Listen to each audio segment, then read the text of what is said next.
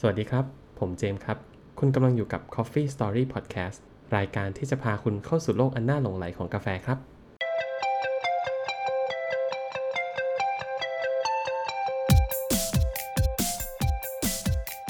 อ่า สวัสดีครับทุกคนกลับมาพบกับ The Proof g o b u Coffee กับ Coffee Story Podcast ของเราอีกครั้งนะครับ ก็สำหรับวันนี้เนี่ยอาจจะมีแค่ผมคนเดียวนะฮะ เนื่องจากว่าคุณเจมส์ติดภารกิจค่อนข้างยุ่งนะครับ ก็ ถ้ารู้สึกว่ามันอาจจะน่าเบื่อยังไงก็ก็ลองฟังดูแล้วกันนะครับ แต่ในเรื่องเนี่ยค่อนข้างน่าสนใจเลยทีเดียว ถ้าใครอ่านตัวจั่วหัวไว้เนี่ย ก็น่าจะเอะๆเนาะว่าเฮ้ย Luckin Coffee เนี่ยคืออะไร ผมเชื่อว่าเมื่อสักสองสามปีก่อน ถ้าใครอ่านข่าวเพลินๆเรื่องกาแฟหรือแบบเป็นเรื่อง business หรือเรื่องธุรกิจเนี่ย ทุกคนน่าจะเคยได้ยิน Luckin Coffee ที่เป็นสตาร์ทอัพที่เขาเปิดร้านกาแฟในประเทศจีนนะครับ แต่ตอนนี้มันเกิดอะไรขึ้น ที่ทำให้จากดาวรุ่งพุ่งแรง กลายเป็นธุรกิจที่ล้มละลายแล้วก็ยื่นไปเรียบร้อยแล้วนะครับ ในอเมริกาก็ต้องบอกว่าเนื้อเรื่องของเขาเนี่ยน่าสนใจมากเลยนะครับ ทางเราก็เลยอยากจะมาเล่าให้ฟังว่า แล้วมันเกิดอะไรขึ้น และจุดกำเนิดเขาคืออะไรอะก่อนอื่นเลย Luckin Coffee นะครับ จริงๆแล้วเป็นสตาร์ทอัพที่เพิ่งตั้งขึ้นมาเองนะฮะ ในปี 2018 ซึ่งถ้าหากในปีเนี้ยคือปี 2021 นี่คือแค่ 3 ปีเท่านั้นนะครับ แต่ 3 ปีเนี่ยไม่น่าเชื่อว่า 9 เดือนแรกของเขาอะครับเขาสามารถสร้างสาขาแรกจนขยายเป็น 900 สาขาภายใน 9 เดือนนะฮะหมายความว่าในทุกๆวันเนี่ยเขาจะเปิดสาขาสาขาใหม่ถึง 3 สาขาเลยทีเดียว โดย business model เนี่ยเป็นตัวที่น่าสนใจนะฮะ ที่เขาอะมีแนวคิดอีกแบบหนึ่งกับ Starbucks เนาะแต่ผมก็ต้องบอกก่อนว่า อันเนี้ยทุกคนเนี่ยต้องต้องคิดดีๆนะฮะว่าจริงๆแล้วมันเป็นเรื่องดีหรือไม่ดีเนาะ คือของเขาเชื่อว่ากาแฟคือกาแฟใช่ไหมครับ เพราะฉะนั้นคนที่กินคือกินทุกวัน ไม่ได้สนใจว่าจะต้องมานั่งที่ร้าน ขอให้มีกาแฟมาส่งก็พอ เพราะฉะนั้นจากจุดเนี้ยเขาก็เลยตัดสินใจว่า งั้นสร้างร้านกาแฟที่มีขนาดเล็กลงทำเลไม่ดีมาก แต่ลูกค้าเนี่ยสามารถสั่งผ่านแอปจากที่ไหนก็ได้ แล้วก็แทบจะการันตีเลยด้วยซ้ำว่าภายใน 30 นาทีเนี่ยคุณจะได้กาแฟกินแน่นอน ซึ่งลูกค้ามีสองทางเลือกคือไปรับที่สาขา แล้วค่อยไปทำงาน หรือว่าให้สาขามาส่ง ปรากฏว่าโมเดลแบบเนี้ยในช่วงแรกคนเลยเข้ามากินเยอะมากๆเลย เพราะว่าลูกค้าเนี่ยเน้นความสะดวกเนอะเพราะว่าเราก็เน้นแค่มีกาแฟขายก็พอ ไม่ได้ต้องตกแต่งร้านไม่ต้องมีคนมานั่ง แต่ถ้าหากไปดูถึงโมเดล Starbucks จริง ๆ เนี่ยเขาไม่ได้ขายแค่กาแฟนะครับ อย่างที่เขาพยายามบอกหรือเจ้าของบอกว่า เขาจะทำให้เป็น third place ก็คือนอกจากบ้านนอกจากออฟฟิศ Starbucks คือที่ที่ 3 ถ้าหากคุณคิดอะไรไม่ออกเนี่ยที่ Starbucks แต่อย่างไรก็ตามเนื้อเรื่องและสตอรี่ของเขาก็น่าสนใจได้มากๆเลยใช่ไหมครับ จากเหตุการณ์ดังกล่าวที่ขยายจากแค่ 1 สาขาเป็น 900 สาขาเนี่ยส่งผลทำให้ปลายปี 2018 นะครับ Luckin Coffee เนี่ยสามารถระดมทุนกับนักลงทุนหรือ Venture Capital เนี่ยได้เงินไปมากถึง 30,000 ล้านบาท 30,000 ล้านบาทนะครับ แต่ไม่มีกำไรเลย ซึ่งไม่น่าแปลกเนาะเพราะว่าถ้าหากเป็นเรื่องการลงทุนกับธุรกิจใหม่ๆเนี่ยนักลงทุนก็จะมองไปถึง revenue หรือรายได้ก่อนในระยะยาว เพราะเขาเชื่อว่าถ้าหากมันมี revenue มากพอแล้วเนี่ยในที่สุดถ้าหากคุณบริหารจัดการหรือค่อยไปทำ operation หลังบ้านให้ดีขึ้นเนี่ยสุดท้ายก็ส่งผลต่อกำไรเอง เพราะฉะนั้นเขาจะไม่ดูกำไรปีต่อปี แต่เขาจะใช้การคาดการระยะยาวนะครับ มันก็เลยกลายเป็นสิ่งที่น่าสนใจกับนักลงทุนว่าเฮ้ยต่อไปเนี่ย ที่จีน Luckin Coffee จะก้าวมาเทียบกับ Starbucks ได้แล้วนะ เพราะว่าในปี 2019 เนี่ยครับ Luckin น่ะมีสาขาอยู่ประมาณ2,300 สาขาทั่วประเทศจีน และเขาตั้งเป้าว่าจะขยายไปถึง 4,500 สาขาตีกลมๆ นี่คือ 2 เท่าเลยนะฮะ ซึ่งขณะนั้นเนี่ย Starbucks มีอยู่เพียง 3,800 สาขาในประเทศจีนเท่านั้น จริงๆเขาว่าเพียงก็ไม่ถูกเนาะ ก็ค่อนข้างเยอะ แต่แป๊บเดียวอะคิดดูว่าแค่ปีนิดๆ สาขาของ Luckin Coffee เนี่ย อีกนิดเดียวอีกแค่ประมาณ1,500สาขาเนี่ย ก็จะก้าวไปสู่ Starbucks แล้วนะฮะ จนข้างในที่สุดด้วยความเติบโตมีแต่คนสนใจว่าเนี่ยแหละ คือดาวรุ่งพุ่งแรงดาวดวงใหม่ของวงการกาแฟ แล้วทำให้กากาแฟของ Starbucks ต้องเสียแชร์ไปเนี่ย ก็ทำให้ Luckin Coffee เนี่ย ไปจดทะเบียนเป็นบริษัทมหาชนที่สหรัฐอเมริกาในตลาด NASDAQ นะครับทำให้ IPO ของเขาอะครับ มีมูลค่าสูงมากนะ คือหุ้นหนึ่งอะตอนแรกเขาให้จองไว้ที่ 15 ดอลแต่พอซื้อขายวันแรกเนี่ย พุ่งไปสู่ 25 ดอลลาร์เรียกได้ว่า 60%ภายในวันเดียวอะ่ะคิดดูว่านักลงทุนเนี่ยจะได้เงินมากมายขนาดไหน เนี่ยเทียบจะเป็น OR ของประเทศไทยเลยนะฮะ จริง ๆ เรื่องของปตท OR หรือ OR เนี่ย ก็มีเรื่องที่น่าสนใจเกี่ยวกับกาแฟเหมือนกันนะ ไว้เดี๋ยวผมจะมาเล่าให้ฟังเหมือนกัน อย่างไรก็ตามณตอนที่ออก IPO ไปเนี่ย ทำให้กิจการของ Luckin Coffee เนี่ยกลายเป็น 2 แสนล้านบาทแล้วนะครับ คิดดูว่าปลายปี 2018 เนี่ย 30,000 ล้านนะ พอมา 2019 เนี่ย2แสนล้านแล้วอะ่ะ นี่มันโตแบบระดับ 7-8 เท่าเลยนะฮะภายในปีเดียว โห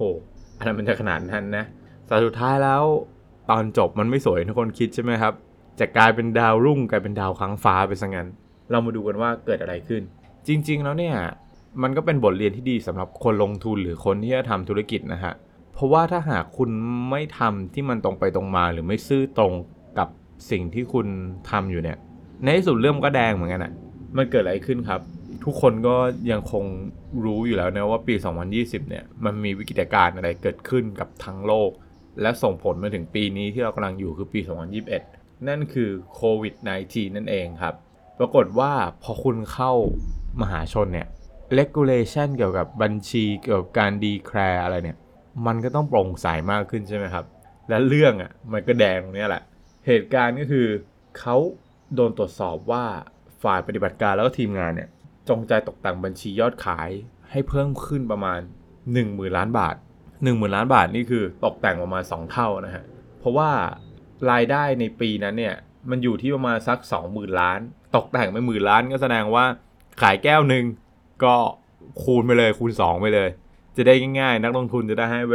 variation มันเยอะขึ้นมากกว่าเดิม พอรู้เท่านั้นแหละเรียบร้อยเลยครับ จาก 26 ดอลเหลือประมาณ 5 ดอลแค่นั้นเอง แต่ผมว่า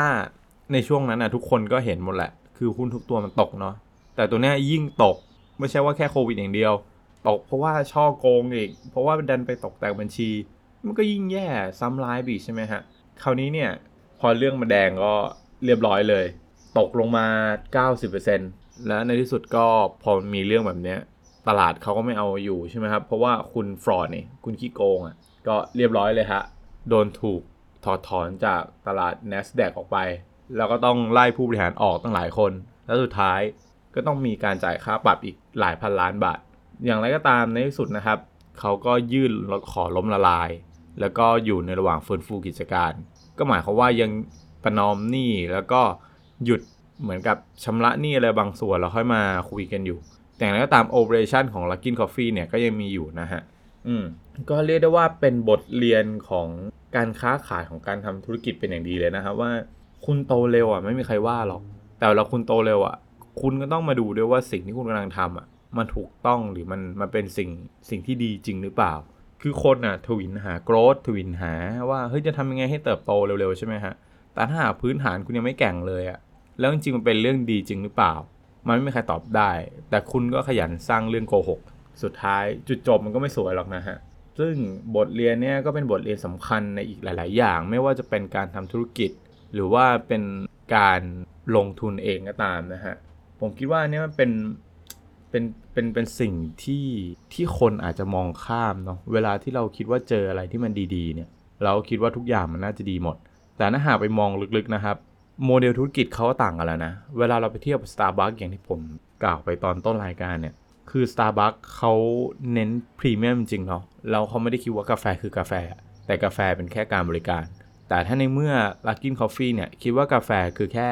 สิ่งที่ทำให้คนต้องกินทุกวัน สิ่งที่ทำให้คนตื่นเนี่ย มันก็เป็นคนละมุมมอง business model ก็เป็นคนละอย่างกันแล้วเนาะ แล้วเวลาไปอ่านเนี่ย จริง ๆ ทุกคนไปหาได้นะครับ มันมีเรื่องที่น่าสนใจอยู่ก็คือเขาอะ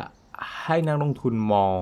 เรื่อง user ที่อยู่ในแอป คือเหมือนกับว่ามันจะคงที่แล้วก็จะโตไปเรื่อยแต่ถ้าหากไปดูในไส้ในแล้วเนี่ย ทุกครั้งที่นักที่คน user ใหม่ๆ acquire หรือถูกนำมาใช้เนี่ยเขาก็จะมีการแจกกาแฟฟรีแก้วหนึ่งสองแก้วอะไรเงี้ยแล้วก็มีโปรโมชั่นแบบคล้ายๆ แอปพลิเคชันที่เราเจอในบ้านเรานะพวก Grab หรือ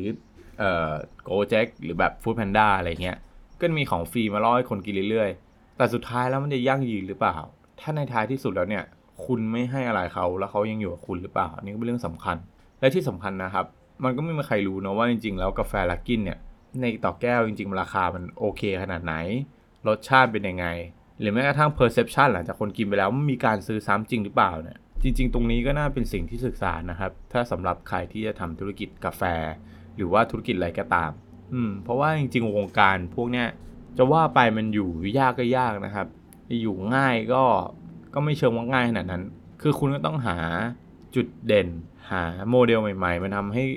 ร้านคุณมันอยู่ได้เนาะแต่ผมว่าสิ่งหนึ่งที่สำคัญเนี่ยไม่ว่าผู้ประกอบการหรือแบบทำอะไรก็ตามเนี่ยคุณต้องมีความจริงใจและซื่อสัตย์ให้กับงานที่คุณทำในทุกๆอันนะครับ เพราะผมเชื่อเลยว่าท้ายที่สุดแล้วเนี่ยถ้าคุณไม่ซื่อสัตย์ซื่อตรงกับผู้บริโภคหรือส่วนส่วนกลางหรือส่วนรวมเนี่ย เรื่องทั้งหลายมันก็จะปรากฏออกมา แล้วก็ไม่มีใครจบสวยกับการกระทำแบบนี้สักคนนะครับ ถ้าหากใครสนใจเนี่ย ผมก็อยากให้ไปอ่านเรื่องเอ l ลอนเหมือนกันนะครับ อันนี้ก็ดังเหมือนกันที่อเมริกาเมื่อสักช่วงต้นคริสตศตวรรษที่ 21 ประมาณ 2,000 นิดๆนะครับ ก็ลองไปดูกันได้ ว่าเออเกิดอะไรขึ้นมา ก็สำหรับวันนี้อาจจะหนักไปทางบิสเซนหน่อยเนาะเรื่องกาแฟอาจจะเข้ามาแตะนิดๆแต่ผมคิดว่ามันก็เกี่ยวกับเราแหละ มันก็ได้ดูว่า เออ จริงๆแล้วโลกกาแฟมันก็มีการแข่งขันที่ดุเดือดนะ ไม่ได้มีแค่การดริป หรือว่าการเลือกเมล็ดกาแฟอะไรอย่างเดียวเนาะมันยังมีการหักเหลี่ยมเฉือนคม มีการตั้งโมเดลอะไรเพื่อเอามาชนะคนที่เป็นเจ้าตลาดอยู่ ก็สำหรับใครที่กำลังทำอะไรเนี่ย ก็ฝากไว้อย่างเดียวนะฮะ ขอให้ซื่อสัตย์กับสิ่งที่คุณทำนะครับ เราพบกันใหม่อีกครั้งนะครับกับ Coffee Story Podcast ถ้าใครชอบไม่ชอบยังไง